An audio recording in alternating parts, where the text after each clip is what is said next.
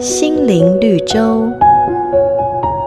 有一个人在沙漠中行走，不小心迷了路，而且随身携带的水早已经喝光。走着走着，他发现前方有一栋废弃的木屋，于是就拖着疲累的身子走进屋里，意外地看见了一座抽水机。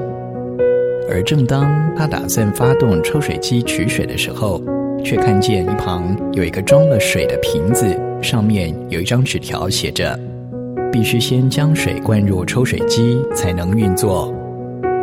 看了纸条之后，这个人的内心开始交战，倘若想取得更多的水解渴，就得先舍弃掉眼前这瓶得来不易的水，这该怎么办呢？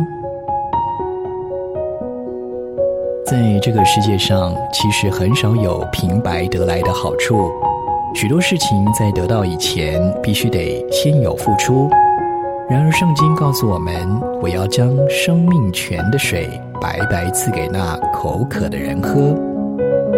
只要我们相信就能白白得到的恩典是多么的宝贵啊！